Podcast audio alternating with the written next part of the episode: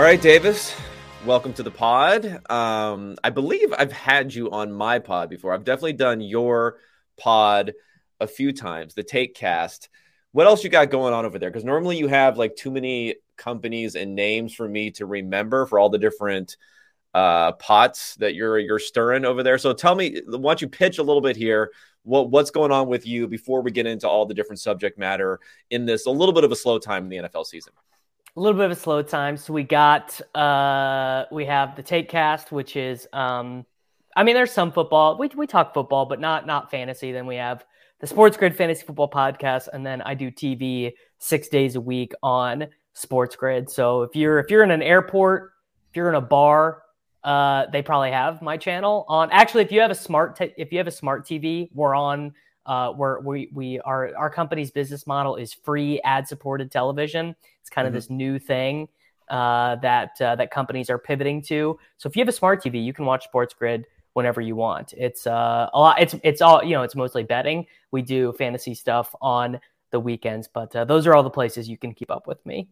You know, I wasn't even that familiar with the sports grid stuff. So this is something where so you're saying this is not like through your traditional like YouTube TV now, I guess would be the new traditional thing or cable right. package provider, but this is something that people can stream through smart TVs basically.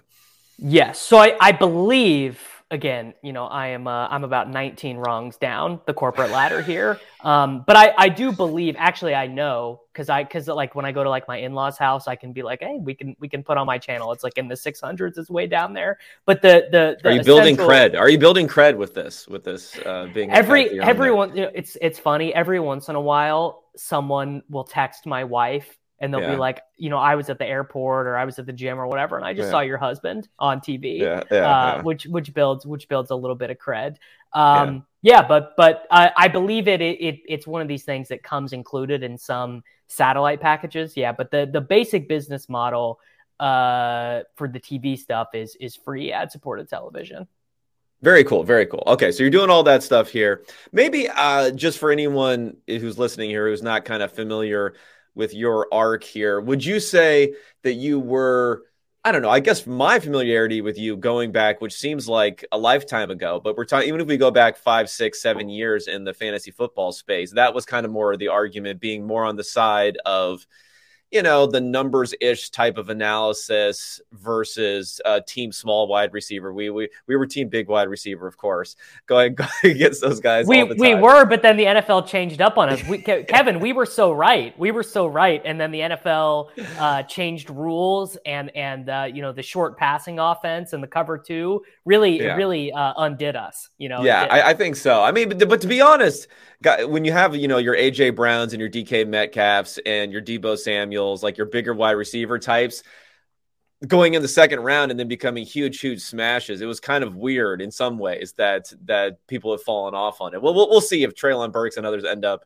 uh, hitting similarly way, but it's, it's weird how the NFL doesn't value those guys nearly as much. Um, but that was kind of like the argument back in the back in the day uh, between those things. And then moving further and further, obviously DFS being a huge thing and that being your main focus. And now, what would you consider the evolution after that? Um, I mean, DFS is still my favorite thing of all. Actually, not even true. Fantasy football, season long fantasy football is my favorite thing. The issue with that is, I mean, doing waiver just, wire, doing waiver wire.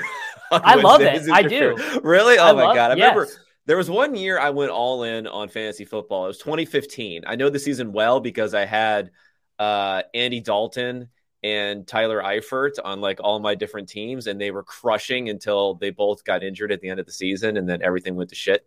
Um, so, but doing waivers because I was doing them for a bunch of high stakes teams at the same time was just like soul crushing because I'm the type of person. Maybe if I'm doing it with someone else, be better. But I'm the type of person where I'll have like an epiphany five different times during the evening of how I need to change around my bids, and then I'll go and I'll rechange them, and it just became like a soul crushing exercise every single week. Yes. So all my high stakes teams are co-managed. I do some by myself, but they all which is kind of nice. You know, it's kind of a communal thing, which is which is sort of nice. But I love best ball. I love DFS. Um, but the the thing is, in our space, the, the the corner of the internet where where I've been employed, the number one thing people care about right now is sports betting. Um, and the issue with that is it's hard to do good sports betting content for me because I can give out plays. You know, I can give out hunches. I can play and like, oh, you know, I like this golf bet. I like this bet in baseball tonight. I think this uh, Nikola Jokic line is a little bit too long, or you know, you know, five percent off. But people don't really care about that. They just want winners. They just want. They don't want to learn how to sports bet. They don't want to learn that you know, just even the idea that it's really more of a mathematical exercise than an exercise about knowing about sports. People kind of bristle at that. So a lot of the sports betting content is uh, just not. It just that's what people want. That's where the clicks go you know, all that stuff. But it's it's especially as someone who I don't I don't do Python, I don't do R, I don't code, I don't build models. It's it's harder for me to do what I think is like really really good sports betting content. Yeah, I mean that I mean it makes sense. I think there's just less incentive even for someone who's betting to care about being good at betting when you can just blindly fire off and then you lose the the juice, you lose the vig, and then you just move on with your life and, and get have the entertainment from it. As opposed to if you're bad at DFS, you're just going to get crushed, and it's going to be very, very obvious that you're going to get crushed, and there's not yeah. going to be much entertainment value in it at all when you're just losing all of your money, and it's complicated, and it's like a lot of work too. So all those those different things combined, like there's more there's more like there's more value in having good content there because then you can actually apply it in this in this type of manner. Now, I guess I've I'm interested in sports betting for the fact that I'm interested in larger questions about whether teams are good or not and you know the it, it kind of fits in with maybe analytical thinking about football that goes beyond you know fantasy football beyond projecting the skill positions at the same time like markets are pretty good. I think the the value in doing this type of analytical football work for me is more pushing back against awful media narratives and recency bias and things like that.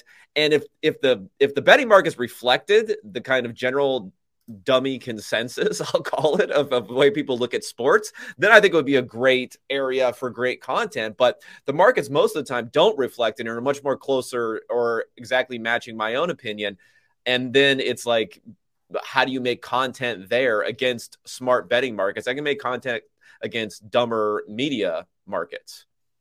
So I think the the thing is is that exactly what you said, which is true, which is that um, doing content, doing smart content for like MVP markets or futures markets, where sure the hold is going to be pretty high, so it's harder to fire really good bets in there. But those are going to be markets that are more dumbed down, right? Where yes. where normie consensus is making the Cowboys, you know, 14 to 1 to win the Super Bowl when like, I don't know, their real numbers maybe like 30 or 35 to well, 1. I mean, and, and the mar- and the books that. are just going to price it with enough hold that they don't really care. You know, they're kind of like, well, we'll price in enough enough overall hold in this and on this sort of thing that um, even if we're wrong about some of this stuff, we'll probably end up being okay. Sure. And I mean, like, just for for my own purposes, like I've done way better, not even close, betting larger picture stuff, futures, MVPs, yeah. uh, golf outrights, things like that. Whereas anytime I've really tried to dial down, uh, you know, betting player props and and you know head to head matchups in golf and things like that, it's either gotten not fun really fast just via the amount of work you need to put in, or I've lost like three days in a row and just completely uh, lost the patience to do it. Uh, the the times where the t- the times that have been most fun for me doing the more micro betting though are um, inter- large international soccer tournaments, so European Championships, the World Cup, where the lines are a little bit softer because more people are betting into them. Uh, they're available earlier. You know, normally if I like, so t- we're talking Tuesday, June sixth. The uh, Champions League final is on Saturday, and there's no individual player props posted for that yet, uh, at least in the books that I have access to. Whereas for the World Cup, they were posting stuff like weeks early. Yeah, well, I know, and even even when it comes to props, um, I'll be interested to see the evolution of like establish the run and what they're doing with their props because they release something. Um, I guess it's in their Discord. Is that where we're releasing something? And I know from people who bet this stuff that they just completely like level out the market immediately when they put something out there and everything moves based upon what they're doing. And I don't know, like it'll be interesting. Even even the value proposition for their uh, subscribers, like is all the juice is, is it all going to be squeezed out basically the value that you even get there for the fact that they're once you move the market with your own recommendations and the markets are small enough and then they start moving like what's even left for subscribers there? It just seems like a very mm-hmm. hard problem to well, solve basically. it is a hard problem to solve. I mean i got it. So the the etr guys you know they do their football props and they do their basketball props and like they're moving markets and even yes. in moving those markets they're crushing them. Um, and i i honestly like I have never subscribed to a service that gives sports betting picks, but I, you know, I've got plenty of buddies who are into stuff like that. They're they don't do this for a living. They're just hanging out in Discord all day. Like they want some winning picks. And I actually think most people's experience with really reputable companies like that that are like, look, this is what you have to do to get down. It's largely good, right? Even yeah. if uh, you miss, let's say you miss one out of three plays because they give out uh, you know, I don't know, Duncan Robinson over two and a half three pointers made or whatever. And then by the time you you you're on Discord, you see the alert, you you open your app, and then it's gone or whatever, yeah. which I think is like a relatively common experience. But there there is still a hundred percent edges to be found in betting on sports. Uh, the larger issue in the United States right now is that if you are a winning player, they're going to limit your amount of money that you can that you can win, right? So maybe uh, you uh, you're you're the greatest um, you know golf head to head better in world history, and no matter what DraftKings and FanDuel and BetMGM do to their golf model to price head to heads, you're you're crushing them. You're getting over on them at like 58, 59% or whatever. They can just be like, uh, sorry, you can't bet. This market is not available to you, or you can get down three cents, you know, yeah, yeah very immoral, like, honestly, to me. Uh, yeah. I mean, I think I, I think I agree. Although I don't know, it, it would be interesting to see like what would happen. Well, there are some books, right, that aren't that aren't as bad at, at doing that. Um, but then well, our friends, our friends over at Circa Sports, their whole deal, Jeff Benson. Uh, I mean, their whole deal is they just want to write as many tickets as possible and give the the biggest thing that they do is they offer no on their markets, which keeps the hold. So it's like Rory McIlroy to win uh, the RBC Canadian Open or him not to win the RBC Canadian Open.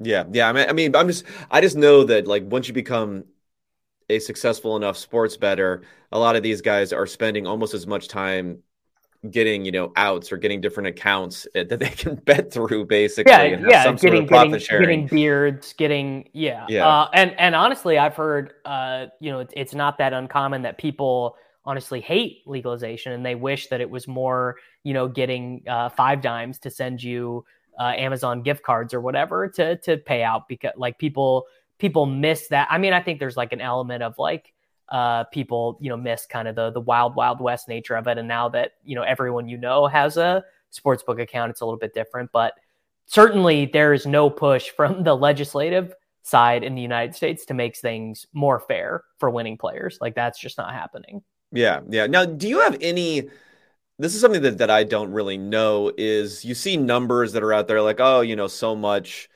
there was so much of uh, handle in this state or that state and how much that they're taking in and they're growing their their their betting operations. To me, it still seems like a fringe thing. I mean, I don't know how big culturally it really is, or people are, are actually betting on it, or how much it's really changed from maybe people who were doing it in some sort of black market function who are now doing it in a legalized way, but not necessarily for huge money.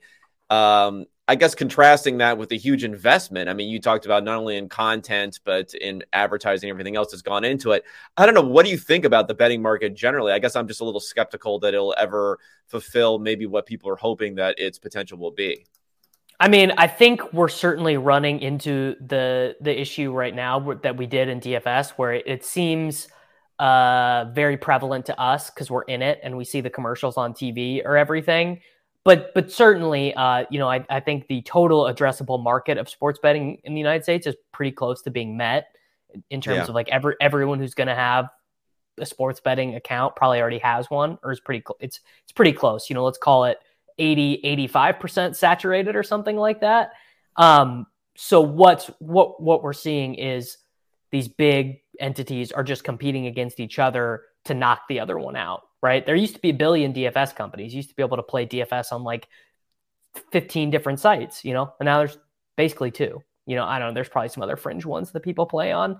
And that, you know, that's what's going to happen is there's going to be losers out of BetMGM and and Caesars and Fox Sports Bet, which I think maybe already folded actually. And like all these, they're they're going to be losers. There are going to be companies that look at their profit and loss and be like, you know what, let's just sell our remaining infrastructure to company X and just wash our hands of this.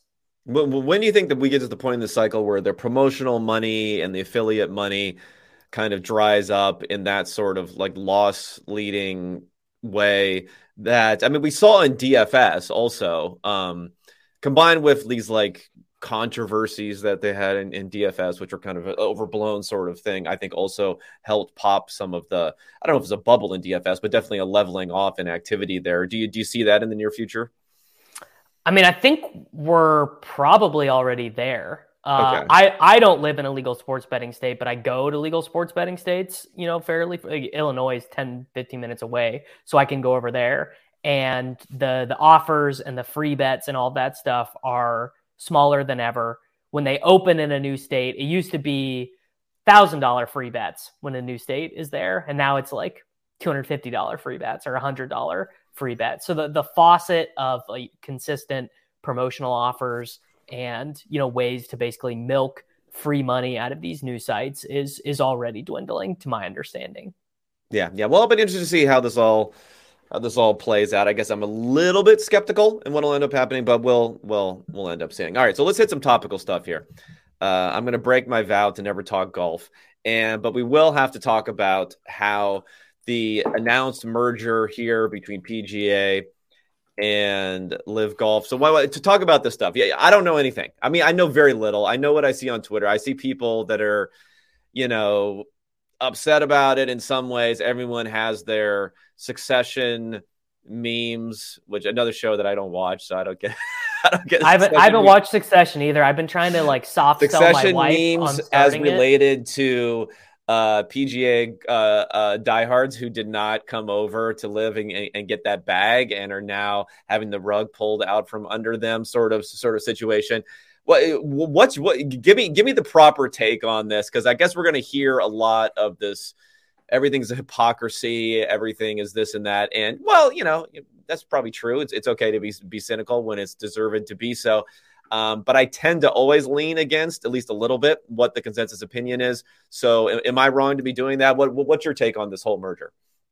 I mean, the issue, the primary issue, is that many people believe anything from the United States is good, and that anything from Middle Eastern countries is bad. Now, Saudi Arabia is bad. The for me, the private investment fund is a bad thing that's ruining stuff that I like: golf, soccer, uh, other you know professional sports. It's, it's and when you causing... say ruining, like what what's the context for for ruining? Essentially, like not like causing an imbalance essentially yeah it's just making it it's just making it not fun. You you pretty much know what do we like about sports? We like an uncertainty of outcome. We like drama and there's there's none of that right? We know the teams that are going to win the champions league every year. We know the teams that are going to win the premier league every year uh, and that is not fun. Now in golf it's a little bit different right? Because we don't we we we golf is a, a more variant game and it's not like uh no one really cares. I, I think uh, who owns the PGA Tour at the end of the day. Um, like it, you're not able not to gonna, build a team. you're not able to build right. You're not right, able so to build it, a team. It you're comes into the team dynamic of it, where you can, you can put the best the players all on the way. same team. That's the problem when it comes to these competitive dynamics. Yeah. Yes. Yeah. You you hit it. You hit it 100. percent So, uh, but the the issue obviously is everyone is like, uh, you know, anti anti Saudi Arabia you know, I mean, like Raytheon and Boeing are PGA Tour sponsors. Who do you think sells weapons to the Saudis? You know, it's like I, I guess honestly, I'm probably not the person you want to have on this because I'm I'm so uber cynical. I'm so yeah. anti-capitalist that for me, what's what's the fundamental difference between a tour sponsored by Raytheon and Boeing and the Saudi Arabian private investment fund? My my take on the whole thing is like obviously I don't like philosophically a lot of the things the Saudis do, but more importantly than that, I just want good golf. and this is going to be a return to the best possible golf. Uh, but there are a lot of guys who are going to have to walk things back. You know, basically, Rory and Scheffler and Rahm. you know, the five best, five basically let's let's call it the ten best golfers in the world.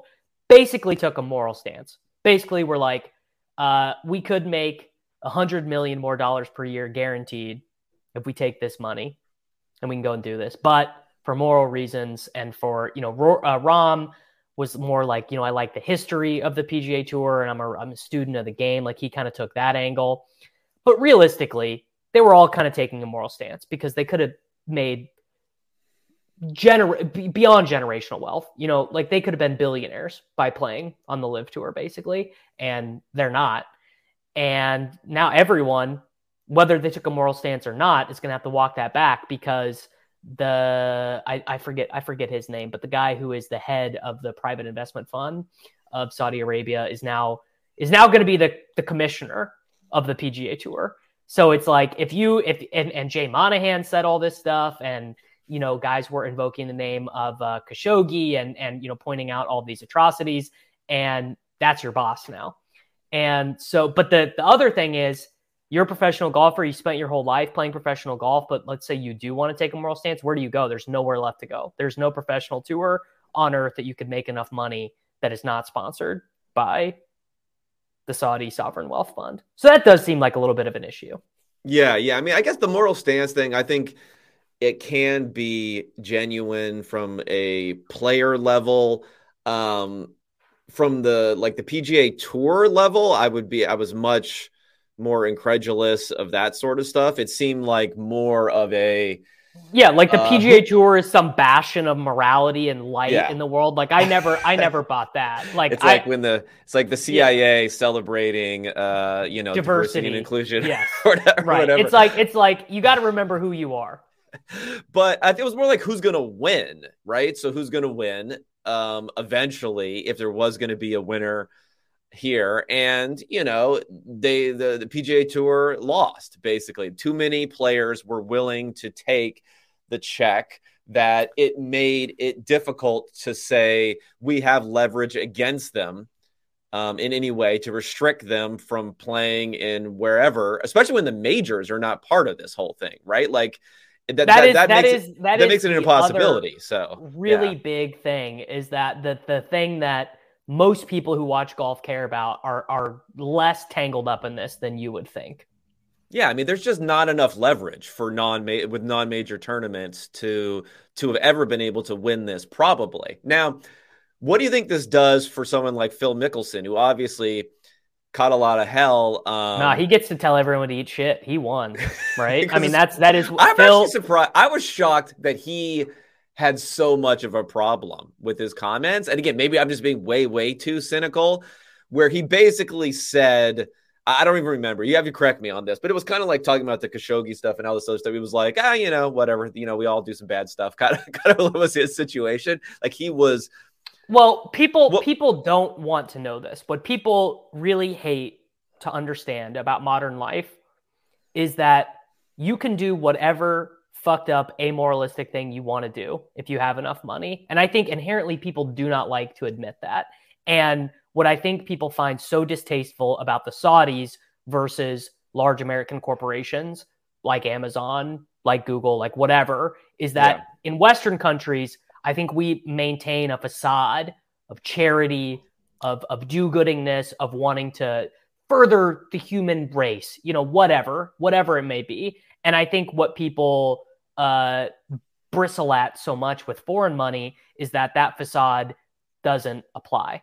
And they just really rub your noses in in the the black and white fact of that in capitalist economies the most money is always going to win. That's really to we don't know. You know i mean we're talking about 2 hours after all this broke so we'll see what ends up coming out. My guess is that this is what happened. The pga tour ran the numbers, realized they way overcommitted themselves. You know, they they upped all this prize money. They created these exclusive events. They promised, you know, revenue sharing and all this money with with the players. And they basically like, we're gonna run out of money.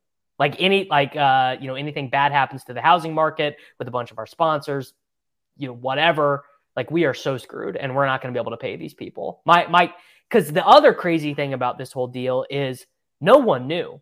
I mean, we've had, you know, rumors and and reporting and stuff leaking out about everything going on with the LIV tour since the the idea existed and there was nothing on this it was a complete surprise which is wild it is wild although i, I just think that the fact that there was this I don't know how long of a period it was. It was it was all within it seemed like it was all within a couple of weeks. Maybe it was more like a couple of months where so many major golfers did take the check and move over despite like the Mickelson being the huge pushback there and him essentially having to go into go into hiding, go on a hiatus, a forced hiatus for a while.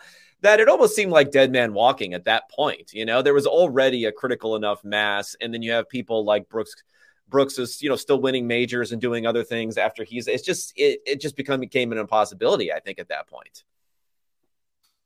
You're saying what became an impossibility? To be able to to hold off, to be able to hold off at that point. They already there's already too many golfers who would who, too many big name golfers who had moved over, I think. Um so I mean, I get it comes back to the majors thing, right? Yeah. Because the majors were always going to have those guys and the elevated events that they did, I, it definitely did help. You know, as someone who watches more golf tournaments than just the majors, like having the 10 best guys on the PGA Tour like locked into these six or seven events a year was was nice. But I, I think you're right. I think it's like a sustainability thing because uh, if if any other dominoes continue to fall, like if Scottie Scheffler or Jordan Spieth or whatever, if they were like, "Peace out, we're taking the money," uh, each each of those corresponding things made it more difficult for the PGA Tour, and the PGA Tour probably needed uh, an economic redesign at some point anyway. So this was sort of, I think, an impetus for that.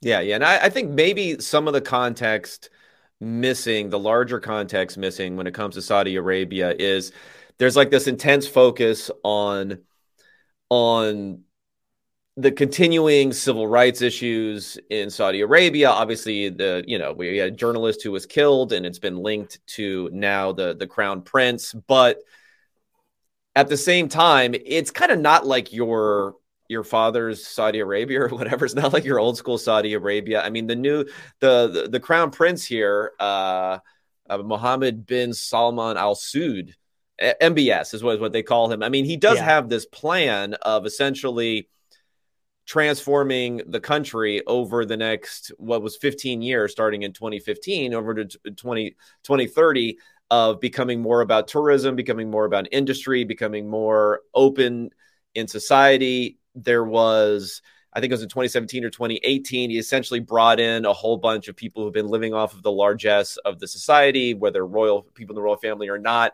stripped them of all their assets, kind of crack down on them who would have been impediments to these types of reforms. And, you know, even socially what's going on has essentially become, you know, women have a lot more rights than they used to. I mean, they can drive a car now, which was something that was famously illegal before. A little bit less restrictions on attire, less restrictions on chaperoning and other sort of things that had to go on in society. And it's become, I think they're basically taking like the China model when it comes to these things. Is we're going to open up economically.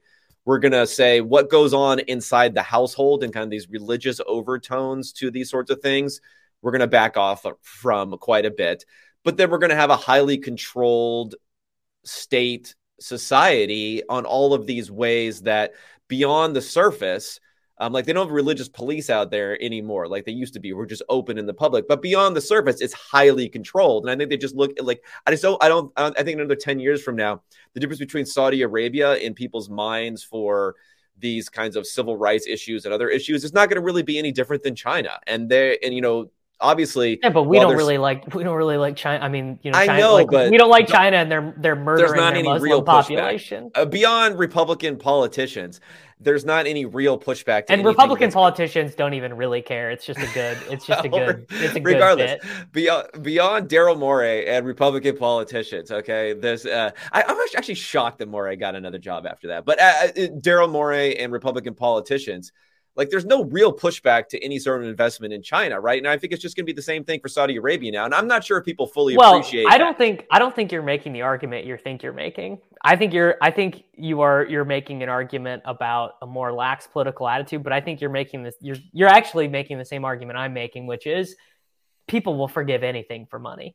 You you well, can buy what you have you to you, have the superficiality of openness though, and I think I, I, I sure, okay, sure it's not it's not okay, everything you can put in this kind of binary, and I agree. At enough money, anything will be accepted. The the the the, the thing is, you can make these reforms where you can have like it's, it's like the reforms in China, where you essentially have a highly controlled society, but when you're walking down the street, you're doing other things, you don't feel it. Okay. You don't feel it like you would have in the past. Same thing with Saudi Arabia. If you, you're in Saudi Arabia in the past, the women are covered like again you have these religious police on every on these street corners this and that. Now you start to be able to walk through society and you don't see it. So while it's still there it's not superficially it's changed. And that's what allows people to get over the hump when it comes to now we're really talking about dollars and cents here. Yeah it's it's all optics though Yes. Right. I mean, we're we're talking we're talking battle of optics, like. But optics all. matter. Optics matter. Sure, you know, sure. if you're going to go work in some place and you're going to be, uh, you know, a Western executive or something like that,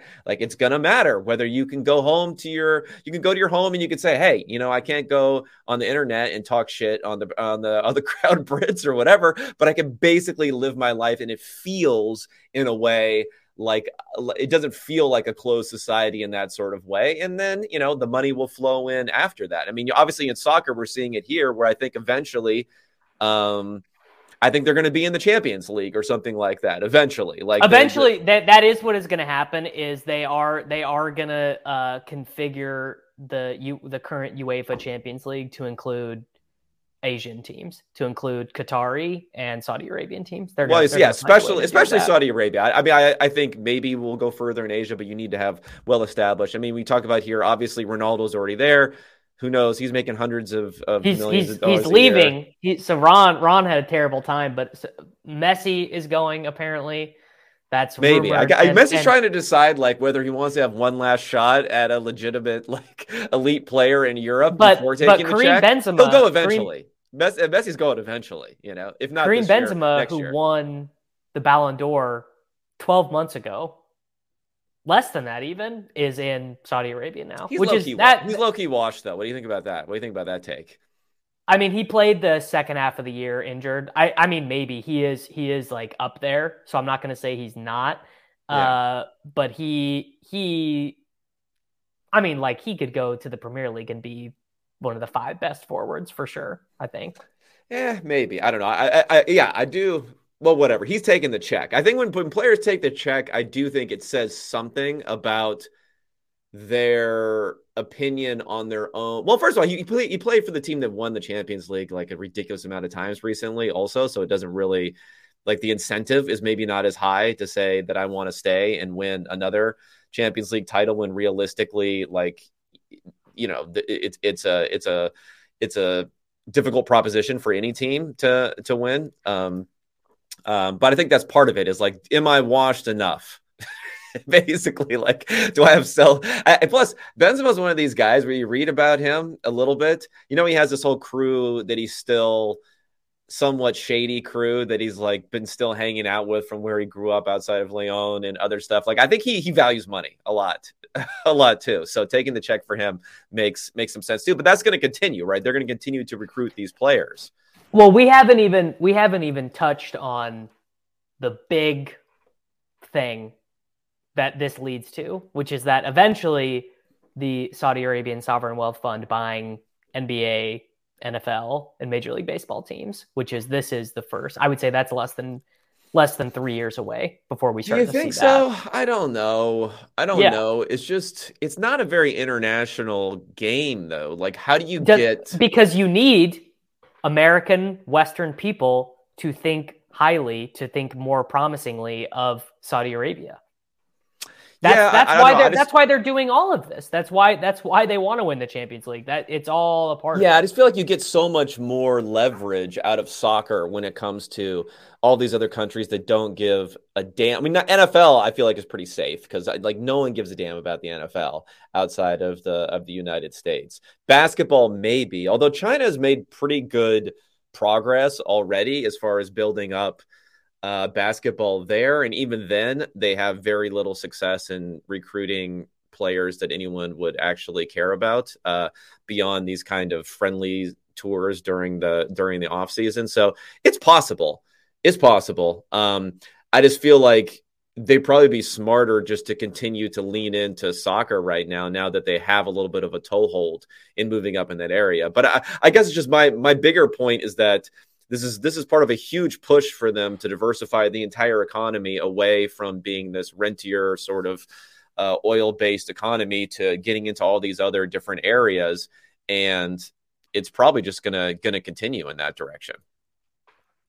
Yeah. I mean i think i think you're probably right. One one issue that's happening there though is like they're kind of running out of teams to buy because you know, they already own Manchester City. They already own PSG. I don't think Barcelona or Real Madrid. But now you're saying they in like the, uh, the broader sense. I mean, Saudi Arabia. It's not Saudi Arabia necessarily that that, that owns these. To me, these I, I I'm I I'm viewing this. They actually as... have a bit of a different strategy, trying to establish their own soccer league as opposed to just buying into other. Well, they've leagues. they've got both, right? Saudi Arabia and Qatar. Uh, you know, are are doing and and yes, obviously there are differences between Qatar and Saudi Arabia, but to me, they're they're trillion dollar Muslim fundamentalist countries. So I'm and I'm an ignorant American. I'm not going to learn. I'm not going to. Uh, I'm not going to like go. The the aims are the same. The source of the wealth is the same. You know, natural resources. You know, right? They, I'm just saying these Saudi countries, Arabia has these, are like the luckiest countries on earth. Saudi Arabia has more of a let's try and build something which will end up being sustainable as opposed to you know buying PSG is not like building something that's sustainable it's just a money losing venture that they're willing to have in order just to give just for PR purposes to cover up like their existing economy. I'm saying Saudi Arabia as much as what they're doing. That's why I'm saying it is different. They're trying to do something different with this and actually building up a league as opposed to just throwing money at something for PR. I, so That's I, I mean. That's the vision. It's it's the it, is it the vision though? Because I think the vi- I think the end is the vision twenty thirty. I don't know. That's what they call it, but yeah. I think uh, the the end goal is the same, which is we want uh, Western people with disposable income and nuclear weapons to have a higher opinion of us, right? That that really is the goal. Is is to have the people who control the balance of power in the world think more highly of them. Yeah, I don't know. Well, we'll see. I mean, again, that's not what what their stated goal is. They are trying to build up all these different industries in Saudi Arabia. Yeah, but, but don't we, be don't be don't see. be naive though. You don't you don't create you don't create Vision 2030 out of the goodness of your heart. I don't think. No, it's not about the goodness of their hearts. No, nothing is about the goodness of the hearts. It is a recognition of number one, oil reserves there are probably a lot less than what the estimates have, and number two, I don't think we've hit a tipping point on oil usage, but I do think we're going to see either an acceleration of electric versus oil use in these different things or if you want to say a decay of oil usage that's that's going to be pretty strong in the next few decades and you want to be out in front of that of for these countries um, as opposed to being fully dependent upon that. They could go very quickly from being you know largesse type of economies to having a natural resource when it goes down enough where you're talking about scraping by profitability wise and could shift everything there. I think that's what they're thinking at least is they want to build up and diversify the the economy there. Where I'm not sure Qatar and others are actually are actually doing that. Um, all right, let's let's shift gears here. We've we've done enough back and forth here on uh, on this. Let's shift gears to to NFL stuff. Do we care about anything that's going on now? I don't know like, OTA like practice stuff. Yeah, I, I'm I'm I I I can I I honestly cannot get enough of uh, Bryce Young looking like a child who wandered out in the middle of Panthers I haven't camp. seen any Bryce Young stuff yet. And, Is that what he looks like? I don't even and, know. uh, also also just the 49ers uh, quarterback palace intrigue. Like the like that that is my favorite storyline in the NFL is uh how much Kyle Shanahan hates Trey Lance, but then knowing that this other shoe might drop of of uh who told me this story? Was it you who told me this story? No, it wasn't. It was Eric Eager. He told me this story of basically what happened. You probably know this, which is that uh, Fran Tarkenton worked with Brock Purdy before the draft and mm-hmm. basically taught him the the Shanahan West Coast offense everything, right? Mm-hmm. The verbiage, the audibles, you know, the exact throws you need to make, like all this stuff, so that when Purdy met with Shanahan and then got to practice, Shanahan was like blown away. Like basically gave him the answers to the test before. Shanahan That's why they took them with games. the last pick of the seventh round to the NFL draft. Well, Brock Purdy stinks, right? I mean, Brock yeah. Purdy is not good, right? That like basically that's what Tarkenton said to Purdy. This is this is prayer because basically like, dude, you suck, but I can get you drafted. I can get okay. you on an NFL roster, and so I'm also kind of waiting for this realization of Shanahan that his fundamental problem that led to him drafting Trey Lance in the first place, which is that he keeps bringing a knife to a gunfight at the quarterback position, is still fundamentally true. And I just, I, and because the other interesting thing is for every year for like last four years, the 49ers have been like top five favorites in the market to win the Super Bowl, despite no one ever actually thinking that they can win the Super Bowl. So I, ju- I just, I find that fascinating. It's a fascinating situation. No, I do agree. It's fascinating. I do agree that when it comes to like Super Bowl odds, the fact that let me I'm checking to see whether or not it's still the case. I know when I was looking at it earlier this year, it was basically the case that they were marginally worse than the Eagles. Um yeah, it's a little bit. Uh, well, let's go to conference winner on here. I'm just looking at DraftKings real fast. So Eagles plus 250, 49ers second plus 425. Okay, so it's it's spread out a little bit here. Um, and we don't even know who their quarterback is going to be. Could be I mean, could be anyone. Could, could I mean, the Brandon NFC Allen. stinks. The NFC stinks, but I mean, I'm low key, not low key, high key. Sam, can I get Sam Darnold overs? Because I feel like he obviously he looks good just throwing the ball. I mean, he was he was probably should have been the number one pick in the 2018 draft if it wasn't for the fact that you know uh, Dorsey you know was really into uh, Baker Mayfield. Like I think if you have more than half the teams in the NFL would have taken Sam Darnold number one and not Baker Mayfield in that draft. Um, he looks like someone who can maybe execute some of that quick game sort of throws. I mean, Darnold's problem is he, he tries to throw it down the field. He doesn't have a strong enough arm really to, to throw it down the field. Um, and then he ends up getting himself in trouble trying to make like Josh Allen throws that he just can't make. Uh, but I don't know. I could see him going in there and looking pretty good. And again, your thing with Purdy, I, I, agree with. There's nothing special about him, and we know that Trey Lance is just is, is dead. Like he's going to be traded probably before the season ends up starting if they can find some. He's got a, he's got a hard. Him. He's got that's the thing. He's got a hard contract to trade because he was the third overall pick. He he's like a pretty significant amount of dead cap. Yeah, I mean the dead cap doesn't matter as much as teams being willing to take on the salary. What's his salary for the next for the next two years? His, well, his cap hit, his cap hit is nine point three, but his dead cap is twenty million. Well, again, like the dead cap doesn't really matter, right? Like you're only writing off, like it's just cash, right? You've already paid, you've already paid the the the bonus. You've already paid the bonus. So if you're going to say it's a post June 1st trade, you save 3.7 million on the cap. Like, who cares? It's just the, the team that picks him up is going to have to be willing to guarantee he has a guaranteed 5.3 million next year. Hey everybody, this was a free version of a paid subscriber podcast at unexpectedpoints.substack.com. And if you cannot afford a subscription at this point, let me know either shoot me an email at unexpectedpts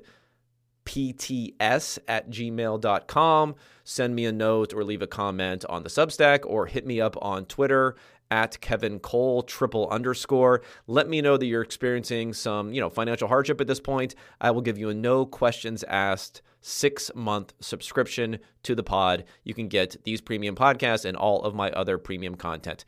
Thank you so much for listening and more content coming your way next week.